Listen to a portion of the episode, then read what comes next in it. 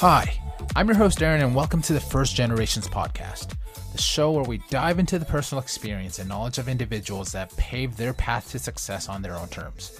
From entrepreneurs, professionals, and beyond, we will learn what it takes to walk through their journey and what it means to be first generation. Coming up in this episode, a, a couple of personal health issues happened, and I discovered yoga. So, because of my busy practice, very successful single woman, I had six people on payroll. I had like, I was the healer, but I was also the, this business person. So, I started having stress and anxiety and insomnia. So, I discovered yoga for me. But the way it helped me was so transformational that I would incorporate some of the yoga postures that I was learning into therapeutic exercises that chiropractors give to patients anyway. And I started seeing much more deeper results and faster results with my patients. Welcome to the First Generations podcast. Today's guest is board certified in integrative medicine and a doctor of chiropractic and Ayurvedic medicine, an Ayurvedic yoga therapist, and as well as a certified Hatha yoga master teacher.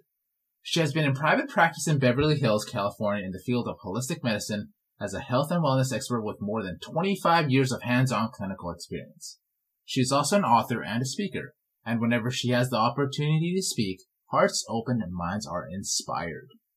Our guest deeply cares about her patients and clients and is passionate about healthcare and bringing awareness to a wellness model versus a disease-oriented model commonly found in Western medicine. With a holistic approach, a profound understanding and knowledge of the human system and the mechanics of wellness and health, she has helped many of her patients and clients gain optimal health and well-being. With extensive training in India and in the field of yoga sciences, she has mastery in transmitting yoga and meditation, making her programs highly sought after and attended by many from all walks of life. She believes that a long-term care involves treating the whole person physically and spiritually and is fundamental in her approach to attaining balance and well-being, both physically and spiritually. I am honored to present you our guest for today, Dr. Atousa Mahdavi. Hi, Atousa. How are you doing? Hi, Aaron. I'm doing good. Thank you yeah. for having me.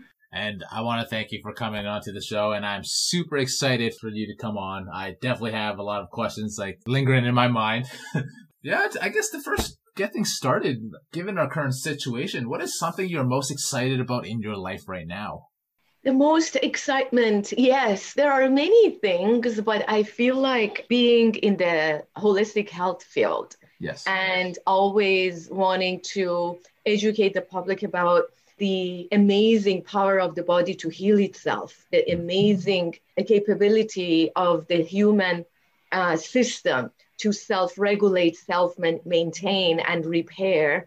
And it is something that has become a much more relevant topic uh, during the pandemic and you know it continues to be that way just mm-hmm. because people have really now taken a harder look at their health and their lifestyle and what makes them more immune and what, what makes them more vulnerable to this viral uh, situation or the pandemic or the viral infection. So I'm excited that I now have more ears opened to yes. what I have to say and what I have to share. And there is more interest and there is more genuine interest, which makes me very excited to live during this time and to share my expertise and my knowledge to help people achieve their optimal health, vitality, and wellness, which is um, the same way that you boost your immunity. Yeah. Because the body is a system. So I'm very excited about the fact that I have, you know, a broader audience that is seeking my advice and people like me in the healthcare. But at the same time, I have a couple of books that are coming out. Oh. Yeah. So maybe by the time you, you know, air this episode, maybe by then it will already be on Amazon. But I have a publisher, so they're going through the final edits. And I have to, of course, review their final edit. And yeah, so I'm excited about my books. Um, one actually is going to be on Amazon in March. Oh, okay. That's an anthology book, which is called The Entrepreneur's Cure. Yes. And uh, I'm one of the authors in the anthology book. It's a candidate for a Wall Street Journal bestseller. Ooh, wow. Yeah, so I'm very excited about that. And then my my book, uh, which is Holy You, Yes. that is the one that will be coming out in April, sometime in April or very early May. We'll see. Oh, that is so exciting. And I'm very grateful and glad to hear like about these projects of yours that you have going. It, it is definitely, how would you say, it's awesome progress, right? Just being able, again, again, the way I look at it too, you're doing your part to help advance and make people aware of the whole uh, holistic aspect of things. Cause I, I, again, in the intro, I think in the West, it's not very highly adopted or even aware, right? Mm-hmm. Very true. Yeah, Yeah. absolutely. So, from a career aspect, you obtained your doctorate in chiropractic medicine first. So, was this something you knew you wanted to pursue at a very young age? Absolutely not. Nope. Absolutely. no, absolutely not. And that is why I all like you know I also mentor. And so here's the thing: a lot of my patients are millennials, yes. and I mean for many years, like for a few years now. And a lot of them, like when they were in their early 20s, they would ask me for mentorship too, because they still didn't know what they wanted to do. Like I even have 18 years old and 19, 20. Here's the thing sometimes things open up to you and your calling and what is the thing that you really are meant to, to do will come to you not in your childhood. In, in as it yes, there are some of us that know exactly what they want to do, where they want to go, and what they want to be as a child. More power to them. But some of us know. I mean, as a child, I wanted to become an astronaut. Oh, wow. Yeah. So I wanted to become an astronaut. And that is why in my country of origin, which is Iran, you actually choose a major in high school that prepares you for your future career and university. Yes. And because of that vision of astronaut, I actually chose math and physics for high school, which is the hardest topics. And, and you have to be a very good student and you have to be like this, whatever, very smart kid and nerd. Super competitive, too, right? Math and physics Super competitive, I would imagine. in, in university, Yeah. in university, Okay. not, not in high school. No, in high school, as long as you had a certain grade point average and also your grades in math and science was good in junior high, Yes. then you will go. There is no competition. Then you will enter into math and physics. Ah. But then university would be very competitive in that field. Ah, I see. I think this is one thing that a lot of people don't talk about where when we're in our early 20s, we're expected to have things figured out. And I think you and I have a lot of similarities in thinking of looking at how the universe works.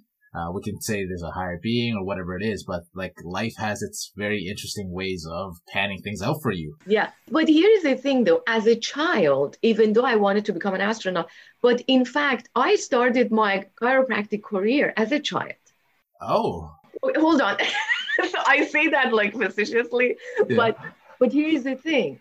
So, you know, in traditional cultures, a lot of times your grandpa- grandparents live with you, hmm you know, when they're older, etc. Uh, I was very close to my grandpa, and when he passed away, I was four years old. But at that time, nobody explained it to, to, to me where he went, what happened. He just disappeared one day. yeah. And that triggered a sense of curiosity in me. So then, when I was six, my grandma, who had rheumatoid, I would see her, you know, massaging her joints with ointments. Mhm. And I was so intrigued with old age, with the way they moved, with deformities in her hand.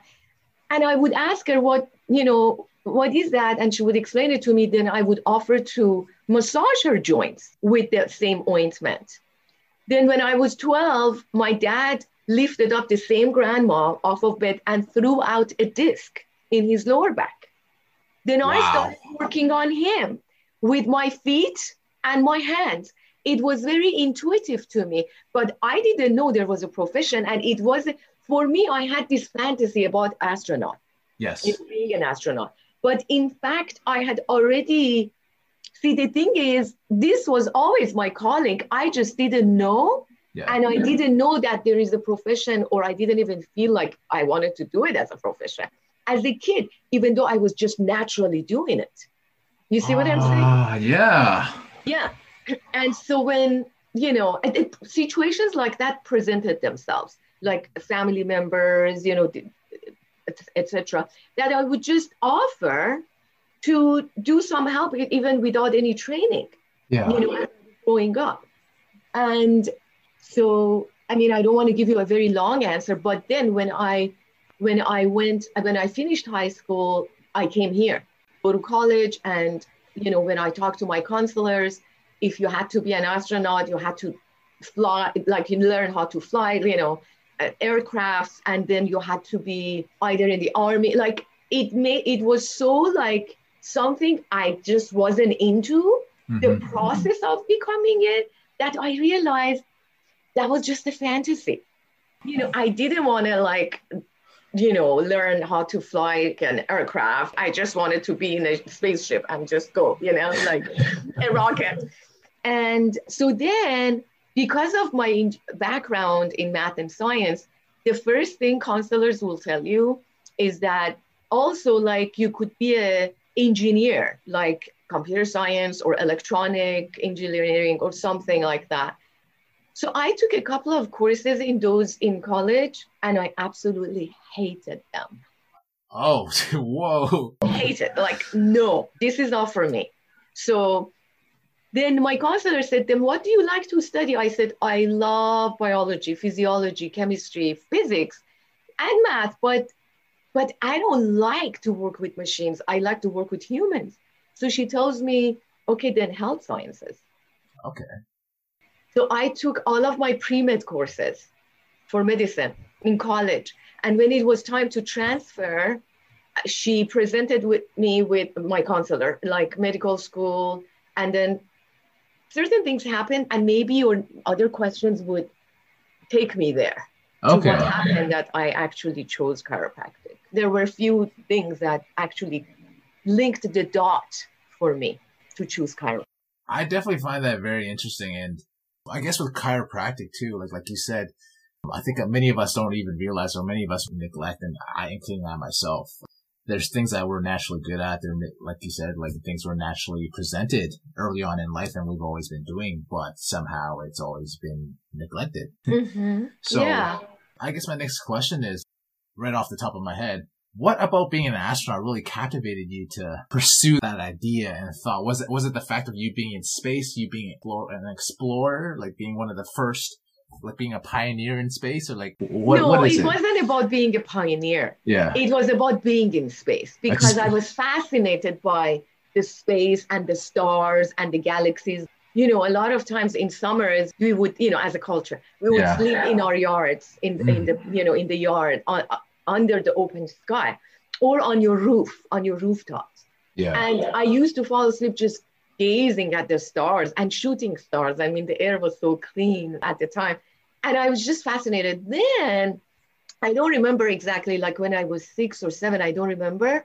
We were watching the news when uh, an American was landing on moon. oh, okay, You know, I don't remember which rock, which Apollo was it, it was, or what, but it was one of the Apollos.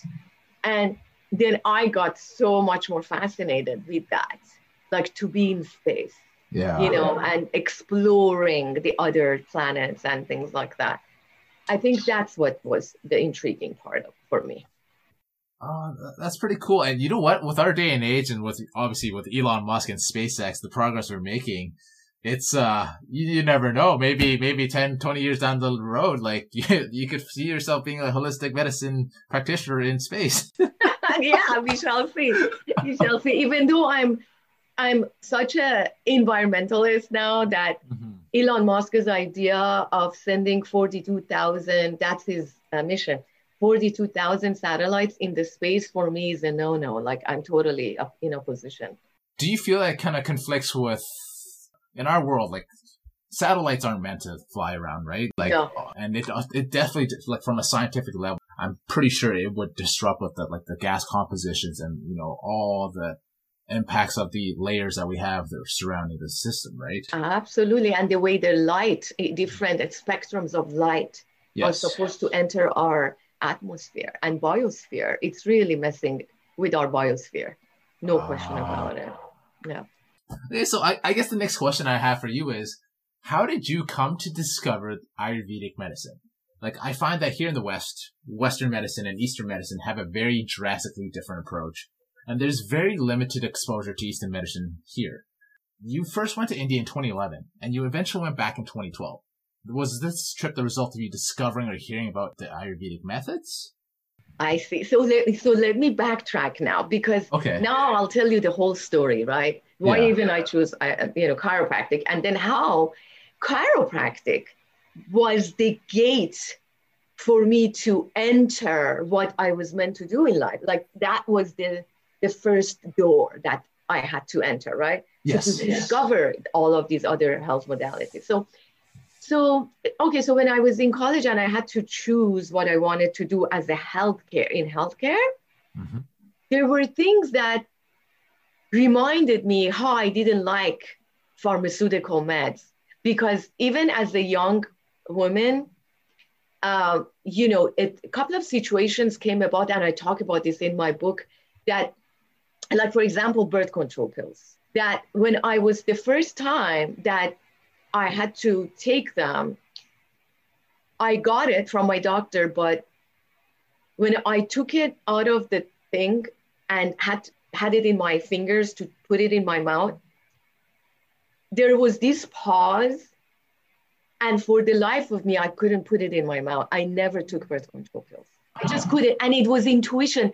It wasn't like I already had some knowledge about side effects and how it will disrupt my own hormonal system. There was mm-hmm. just an intuitive knowing. There wasn't even a thought. But you know, I brushed that aside without any thinking about. I just said, I'm not taking it. I don't know what's in it. I'm not sure how it's going to impact me. I'm not taking it. So a couple of years before that, I was like maybe 21. I was 20 pounds overweight and it was mainly my Western diet that was a new thing. I had just come here, like I I had been here for a year and a half, and I was like on fast food, McDonald's, blah, blah, blah, blah, being at college, student, you know. But I was also acting. And so some of these producers and people would tell me I need to lose weight because the camera already makes you look 15 pounds over what you are. And when you put on 15 pounds, that means you're 30 pounds overweight in on yes. camera. One of them told me, go take this over the counter weight loss pill and it will totally help you. I said, okay. And remember, I'm 21 years old. So I go buy it. We're talking about the, the 80s now. And yes, don't yes. ask me my age. We're talking about the 80s. and so and I mean mid 80s. I go buy it. Back then it was Sav-On, not CVS.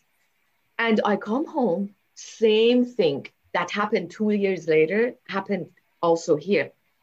I took it in my hand. I had the glass of water ready.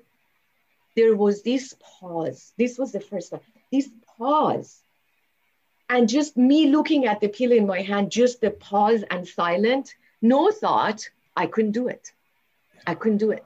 But then another actor who lived close to where I lived in Santa Monica told me, let's go run and let's stop the fast food. And so I changed my diet and I went running. And later, I lost 10 pounds like in three months. And then, then I also went on a fast, a liquid fast, and I lost another 10 pounds. And ever since then, I have been the same weight but I've also been, so, anyways, in college, I told my counselor, I am not a fan of pharmaceuticals. So as a medical doctor, I don't think I want to be doing medical doctor because I don't want to be prescribing pharmaceutical stuff. So then she said, then alternative methods, like I said, what? She said acupuncture, chiropractic, uh, physical therapy. And she didn't mention homeopathy. She didn't mention Ayurveda. And I said, oh, okay, let me go check them out in practice. So I went check everyone out. When I saw how chiropractors worked, that's what took me back the memory lane when I was a child, how wow. chiropractors worked. And I loved it. Like it was love at the first sight with the profession, with what they did, and with chiropractors, in fact, because they put their heart and soul into their patients.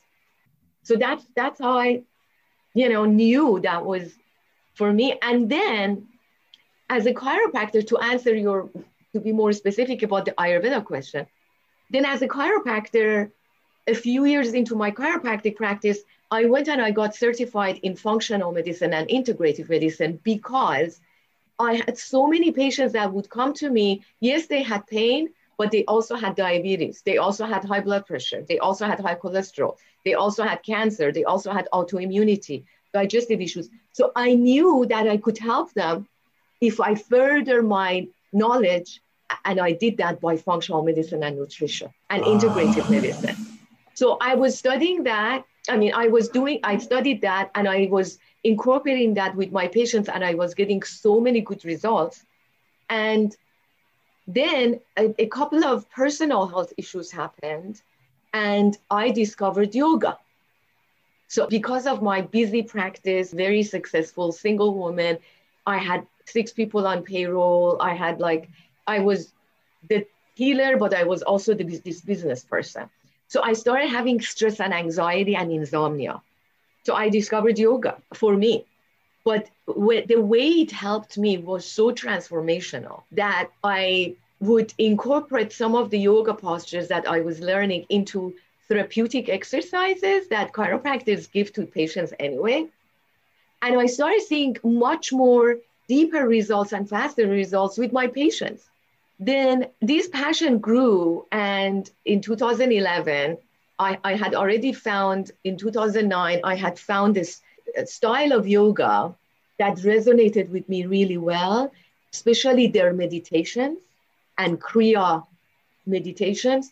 And i started studying with them from 2009 to 2011 and in 2011 i went to india for the first time for a month and a half to experience living in an ashram, being on a silent retreat, like really delving deep into that.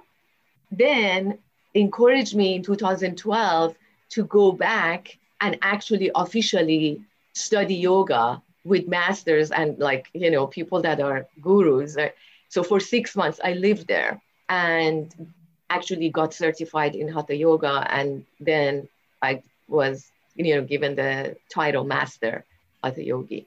Yeah, and so when I was in India during my Hatha Yoga teacher training, they gave us an introduction to Ayurveda. An introduction to Ayurveda. I fell in love with it because it was almost like the missing link in my toolbox. The missing link was introducing the play of the elements, the five elements in the human system, and that's how unique each one of us is as it pertains to constitution. And that each constitution should be treated individually and a personalized care according to ayurvedic constitution. So when i came back i came back it was all you could say january of 2013 i came back. And in 2015 i found two schools that are very top schools of ayurveda in the us in California, and I started studying Ayurveda in those two schools for three years. And I graduated in April of 2018 for the highest degree that you can get in Ayurveda in the US. Okay.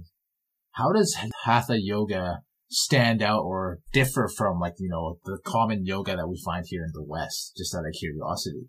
So Hatha Yoga, Ha means sun, Ta means moon. Hatha Yoga is the most classical, the very origin of yoga in India. So it's the first original classical yoga out of which all other styles of yoga emerged. Mm. So it goes back thousands of years ago in India. That was the original.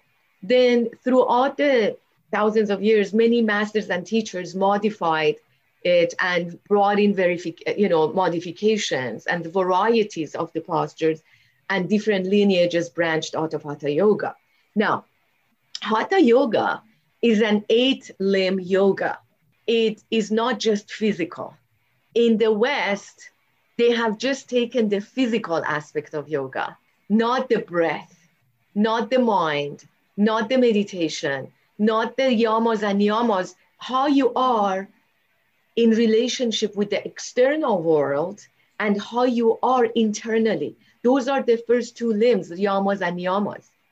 And nobody in like actually they're breaking all the rules of yamas and niyamas in yoga classes like wine yoga or goat yoga or beer yoga. Like they're completely skewing and honestly corrupting yoga the way it was meant to be.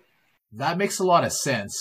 When I hear beer yoga, wine yoga, like it's kind of like, for example, when you told me about your moment of, you know, you're looking at the pill and you have that intrinsic, you know, that feeling like, no, this is not right. I feel like it almost as if you're cheating your body, right? So to me, I feel that by doing this, especially with beer yoga, whatever they're trying to incorporate, it goes against the, the whole, the core of yoga in itself. That's just my personal perspective on it. Yeah. Um, but I'm glad that you mentioned that because yeah, like, like you said with the whole eight limbs, I totally agree. And, and I think that a lot of core activities, especially passed down from generation to generation, it could totally get skewed, right? Yes, absolutely. Absolutely. Yeah. And, uh, you know, I mean, a lot of uh, you know schools of yoga in india are still very traditional very like adhering to the eight limbs but when it came to the us you know some teachers just totally brought in only the physical aspect so there are still many good yoga teachers yoga studios that okay they only do the physical yoga but at least they're not corrupting it by adding beer and wine. And, you know, they're just teaching the they're just teaching the physical part of hatha yoga, which is called asana. They're just teaching asana. That's great, you know. But uh, again, what happened is even with the great asana teachers and physical yoga teachers that are in the West, it has become more like a sport, like exercise activity. It has kind of uh, lost its spiritual as- aspect even though, even when you just practice asana with the right teachers, even in studios, even, you know, Western teachers, that still you're touched at the level of the spirit. You're still going inward with the right teachers. And are many of them. I started with studio yoga with teacher, the Western teachers, Hatha yoga, Ashtanga yoga, Vinyasa, Iyengar, and they're beautiful asana practices, beautiful physical practices. And, you know, a lot of those teachers embedded the spiritual aspects, even in a very minute way. But that's what really flourished the whole yogic tradition inside of me and led me eventually to finding meditation and breath work through Kriya meditation and yoga that led me finally to India. Ah, okay. This is such an interesting thing because I'll even share a little bit about myself. Like one of my main cores of martial arts is Tai Chi, internal martial arts. And for a lot of listeners, I'll even say this, like my teacher told me that, hey, the origins of martial arts actually came from India. In Asia, at least, uh, or China, there's the saying where martial arts came from either Wudang Mountain or the Shaolin. But I think it's very misconstrued that a lot of people don't realize that, hey, it's actually the monks from India actually came over and shared that knowledge. And there's actually so much deeper meaning in yoga because even me learning through or me going through like this whole history lesson and stuff, yoga goes way beyond. And there's, if I'm correct, I can't remember what the actual martial arts is, the Indian martial arts. I think it's called, it goes something goes by Priyantha Panku or something like that, but it goes hand in hand with yoga. Yeah. Um, I can't remember what it's called though. In fact, the Hatha school that I went to, they have a school, but they start they start young kids in it, Kalyani or something like that. But they, they depends on what part of India you're from. Mm-hmm. They call it different things. Oh, okay, okay.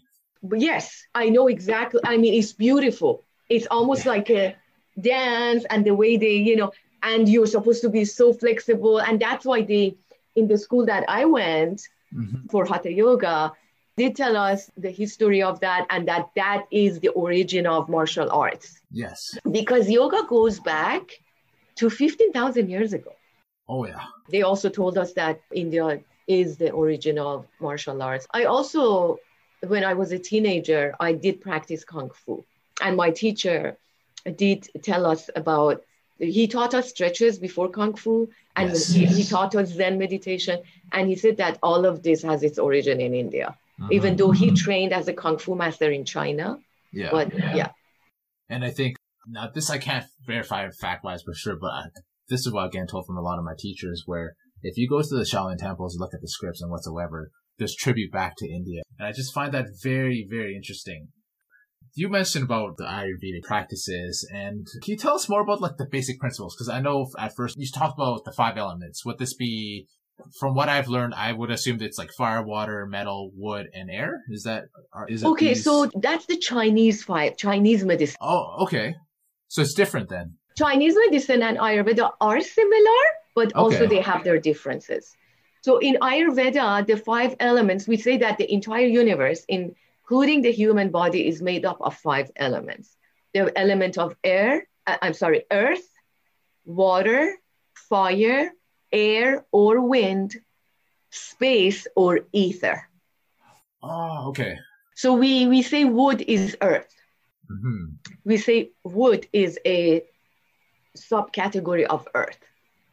Oh, and metal okay. is also earth because you find metals in earth yes. so it has the same characteristics oh, Okay, so there's because there's also like the three body types, right, in uh, Ayurvedic. So how does that tie into these elements? yes exactly so we say that okay we have the five elements of earth water fire air and space Yes. and then each two of these join together and find and, and form a constitution or a dosha so there are three constitutions or three doshas Okay. the element of earth and water come together and join the element of uh, the dosha or constitution of kapha.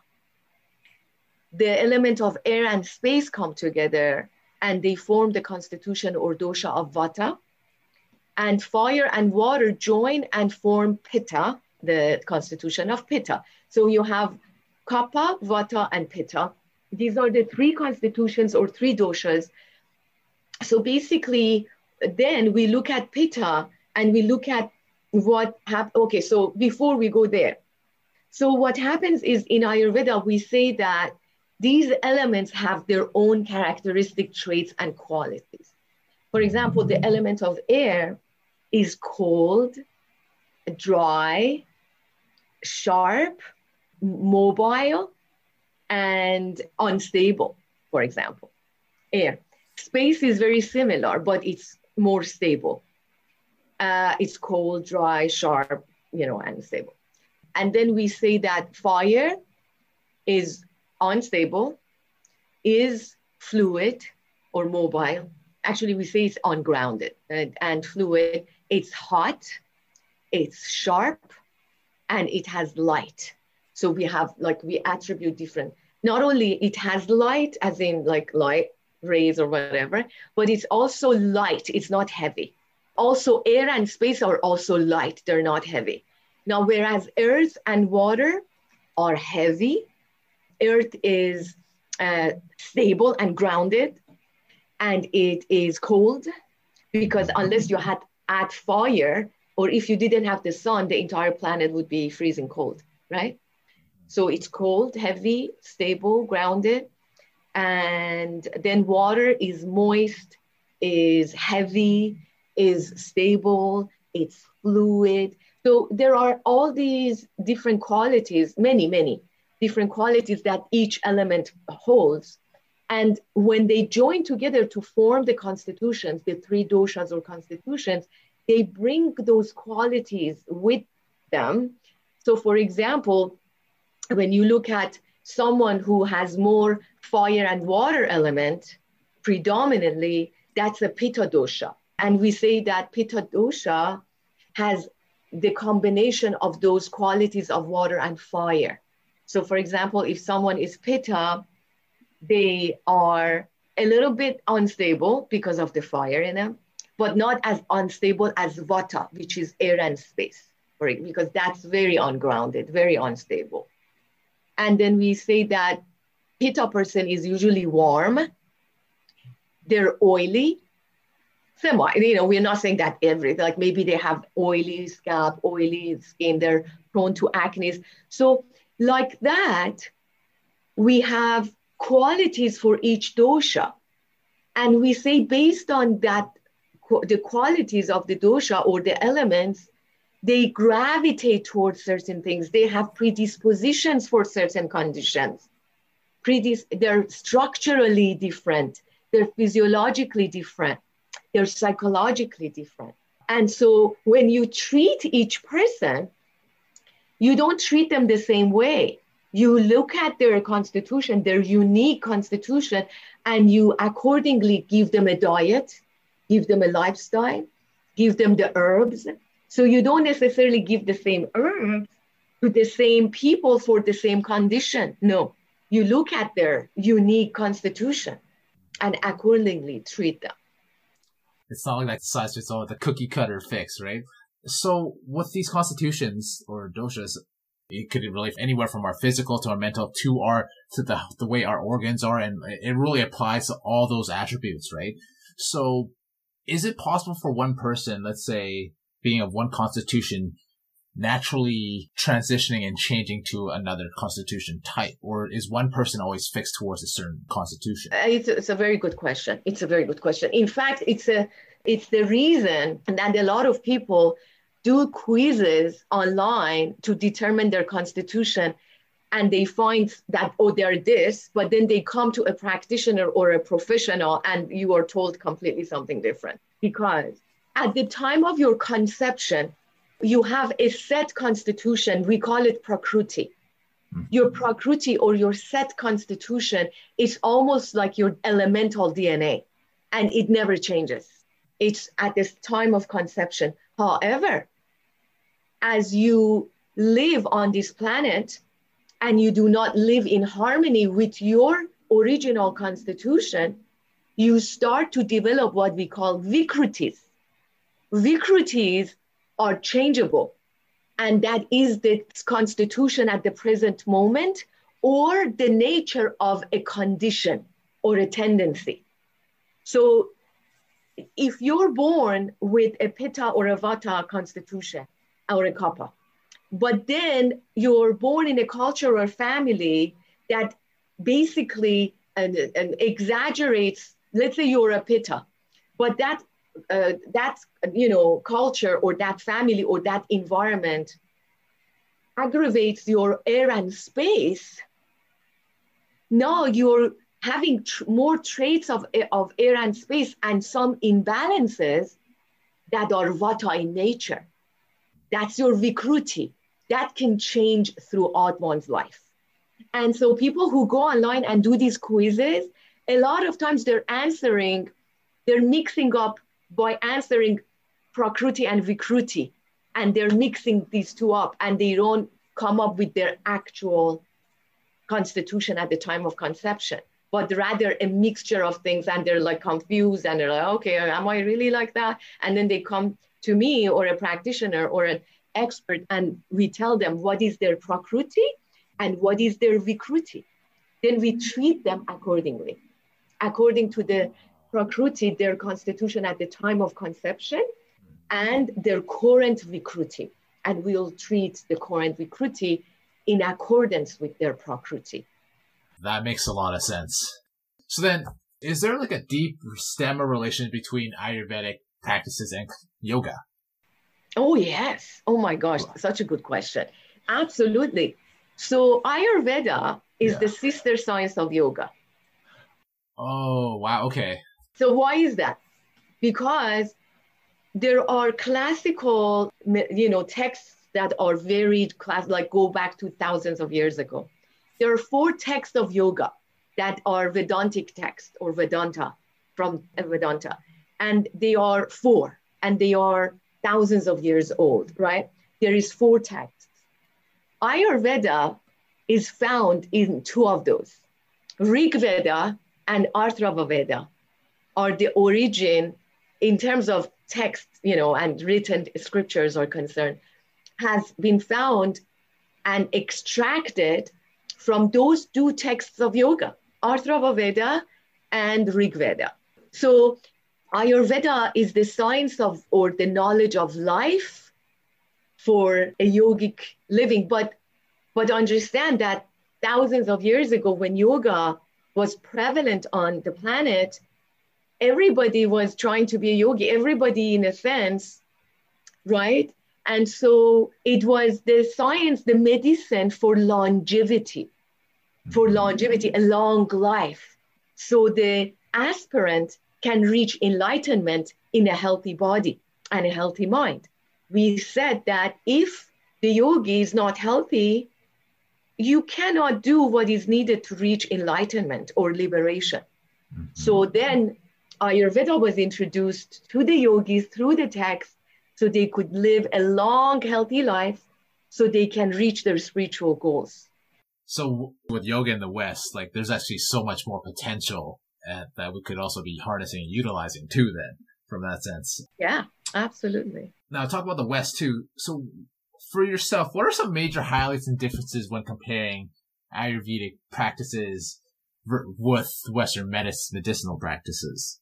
Like, I think one thing that stands out to me is the approach of prevention versus treatment, right? But yeah, what, what would be some major highlights or differences that you believe uh, that stand out to you? Yeah, so philosophy of Ayurveda and the approach of Ayurveda and the approach of other healing modalities like chiropractic, holistic medicine, naturopathic medicine is the same, the same philosophy where we say that healthcare should not be about treatment of a condition, but it should be about prevention and eradicating the cause of disease.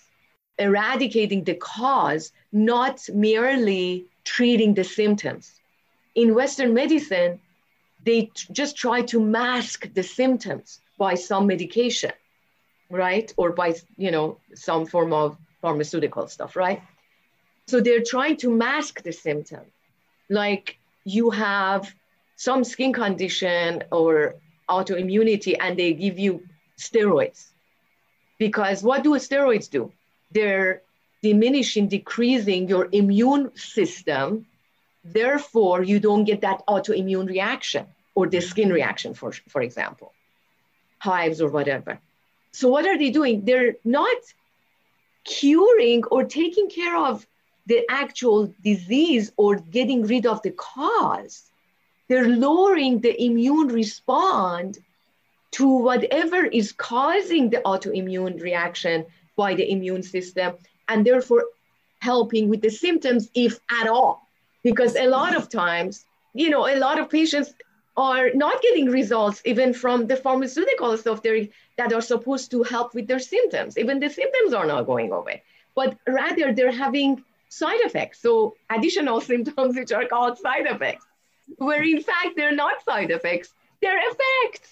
You're yeah. giving someone poison or something that is going to diminish their immune system, and you're calling the effect side effects? No, they're the effects. You want to call it side because financially that suits you. You know, I'm talking about pharmaceutical companies. Mm-hmm. And so, so this approach of Western medicine that one size fits all. I'm going to give a steroid to all these people with Crohn's disease, because they have the same disease, I disregard the whole person and I just give the same medication to everybody with Crohn's disease. I'll do the same chemotherapy for everybody with cancer. So, number one, it's a culture of one size fits all, cookie cutter approach. And number two, prevention is taking an aspirin. That's prevention hello, what about lifestyle? What about diet? You know, you want to avoid someone having a stroke, or if their cholesterol is what, take an aspirin to prevent like heart disease or a stroke. That's your prevention, really. Yeah. Or take your vaccinations to prevent. Are you kidding me? That's prevention. They don't look into the lifestyle. So, cause of the disease is usually either internal, which means what you're doing in terms of the foods you're eating, your mindset, your diet, your daily routines, whether or not you have self-care, exercise, etc. Yeah. Or your environment, toxicities. Are you in an in a toxic environment? We're talking about air, you know, soil, food, pesticides, insecticides. In addition to that, electromagnetic toxicity, electromagnetic ah. radiation which is now another additional environmental toxicity. So the major difference is this, that they try to mask the symptoms. It's a cookie cutter, one size fits all, and there is no prevention. There is no talk about prevention. and they don't eradicate the cause. Whereas all the, these things are totally the opposite in Ayurvedic medicine. We treat, we eradicate the cause first, nidana, and nidana is the cause in Ayurveda. So we eradicate the nidana first by looking at someone's lifestyle, diet, mindset, activities, daily routine. It's lovely to see that you're so passionate about this. And I was going to ask all this information too, I, I would assume can be found in your new book, Holy You, correct? Yes, yes, absolutely. It has 11 chapters. Okay. It's 170 pages. I teach at the university also where I studied Ayurveda. I teach there. Yes. Uh, Southern California University of Health Sciences. And all of my students tell me that you teach with such a clear and concise manner. And I put the same style in my book. So when you read those 11 chapters, everything I'm telling you now, plus more, in a very clear to understand, concise, kind of a summary, but it will give you actionable steps in your daily life that you could apply those simple principles. Ah, okay. So uh, we're about to wrap up this podcast and I got three more questions for you then. First question I have is then, is there one book you would recommend to our listeners that was most impactful to you and your development in becoming who you are today? Mm, mm-hmm. Or maybe a resource. It doesn't have to be a book. Yeah. So I read this book when I was a teenager. I maybe I was 16, maybe I was 17.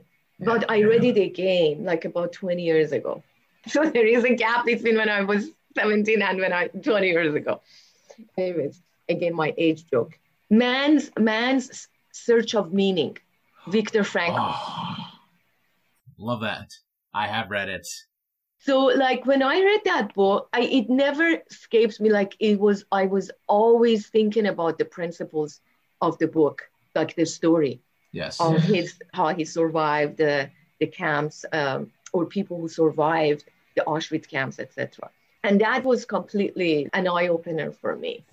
And that was like the very first book when I read as a teenager. But there are yeah, but there are books that I read afterwards that were really amazing to me. Like for example, Many Lives, Many Masters by Dr. Weiss Mm-hmm. I don't remember his first name, but he's a psychiatric medical doctor. He used to be teaching at the University of Princeton, but he had his private practice. And I read that about, gosh, 20 years ago. Many lives, many masters. Um, another one was Celestine Prophecy. So some of these books that I read uh, have a spiritual mysticism kind of tone to them as well yeah. but nonetheless they're so eye-opening so motivating. And yeah so these are the three that you know come at me right now. Oh i want to thank you for sharing. And especially when you mentioned viktor frankl's book man's search for meaning i feel like due to our time constraint we have today, but I feel like there's a whole realm in Ayurvedic. I would assume there's a whole realm in Ayurvedic medicine that dives into the whole mental aspect of how one goes into it. And maybe, maybe if opportunity persists in the future, we can maybe discuss this further on. But, um, yeah, absolutely. Next but question. Yeah, definitely. Oh, Ayurveda oh, addresses Ayurveda addresses the mind. Absolutely. It's it's a huge topic from my understanding, or from a lot of Eastern uh, practices, medicine. But I guess next question I have is, what does being first generation mean to you?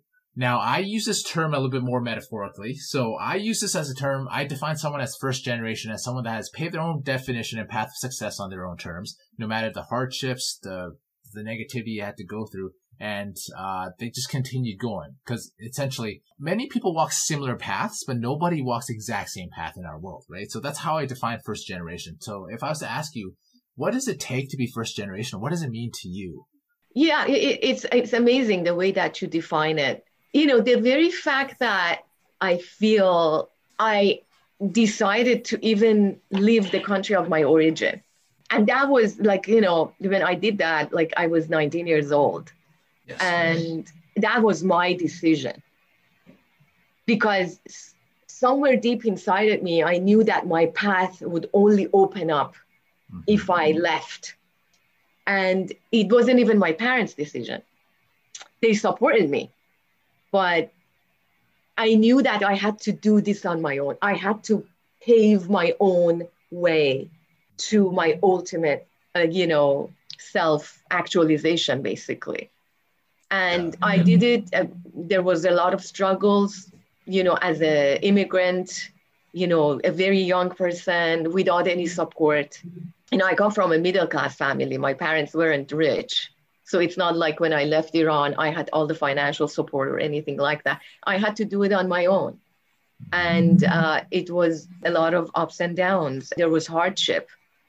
But I just went and I just, you know, I wouldn't look back. If I would fall, I would get up and go again. And and honestly, not hesitating when an opportunity arises is one of the keys. Like if you get analysis paralysis type of thing, then you know movement forward will become very difficult in one's life. Yes. So like this is what I also tell my millennials when I men- mentor them that they're stuck because they analyze all these paths and I'm saying just decide and take action because your constant hesitation has made you stagnant for the last 5 years. Just do it. Pick one thing and that thing will t- move you forward. That will open up other doors and other windows that right now where you are right now you cannot see you cannot envision. They will only present them, themselves when you take the risk take the chance go for it. And i feel like that was my uh, kind of attitude even when i chose to live the comfort of my home with my parents and Iran, and I left and came to completely a different country, that I took the leap. Yeah, I love it. And a lot of resiliency and just taking action. So, last question I have for you to wrap this up. Where can we find you on social media? Where can we find more details about Dr. Mahdavi and your work online? Yeah, perfect. Yeah, so my website, www.yourvitalitydoctor.com yourvitalitydoctor.com. Yourvitalitydoctor.com. And the doctor is spelled out. And there are many resources there. I also have a page allocated to my books coming up. So you could get, you could sign up with my newsletters or even just to receive information when the book goes on Amazon. And also I'm, I'm on Instagram at Dr. Atousa Mahdavi. And you know, uh, my name is A-T-O-U-S-A M-A-H-D-A-V-I, Atousa Mahdavi. So I'm on Instagram. Again, my website is there. I also have a Hatha Yoga website, but if you Google me, Dr. Atousa Mahdavi, you'll get a lot of information. Awesome. Now, for our listeners, I'll be listing these details in the episode description below, so be sure to check those out, especially her book. We've we've only scratched the surface of our conversation today, and if you feel more intrigued and interested, I highly recommend you checking out her book. And Atousa, thank you so much for coming on to the podcast. It was an honor to have you on for you to share your knowledge. Thank you so much. Thank you. It's a pleasure to be here and speak with you. Hope you enjoyed the show. You can follow us on Instagram and subscribe to us on YouTube at First Generations Podcast. For any questions, comments, and inquiries, please reach out to Aaron at firstgenerationspodcast.com. That is A A R O N at firstgenerationspodcast.com. Stay tuned for the next episode.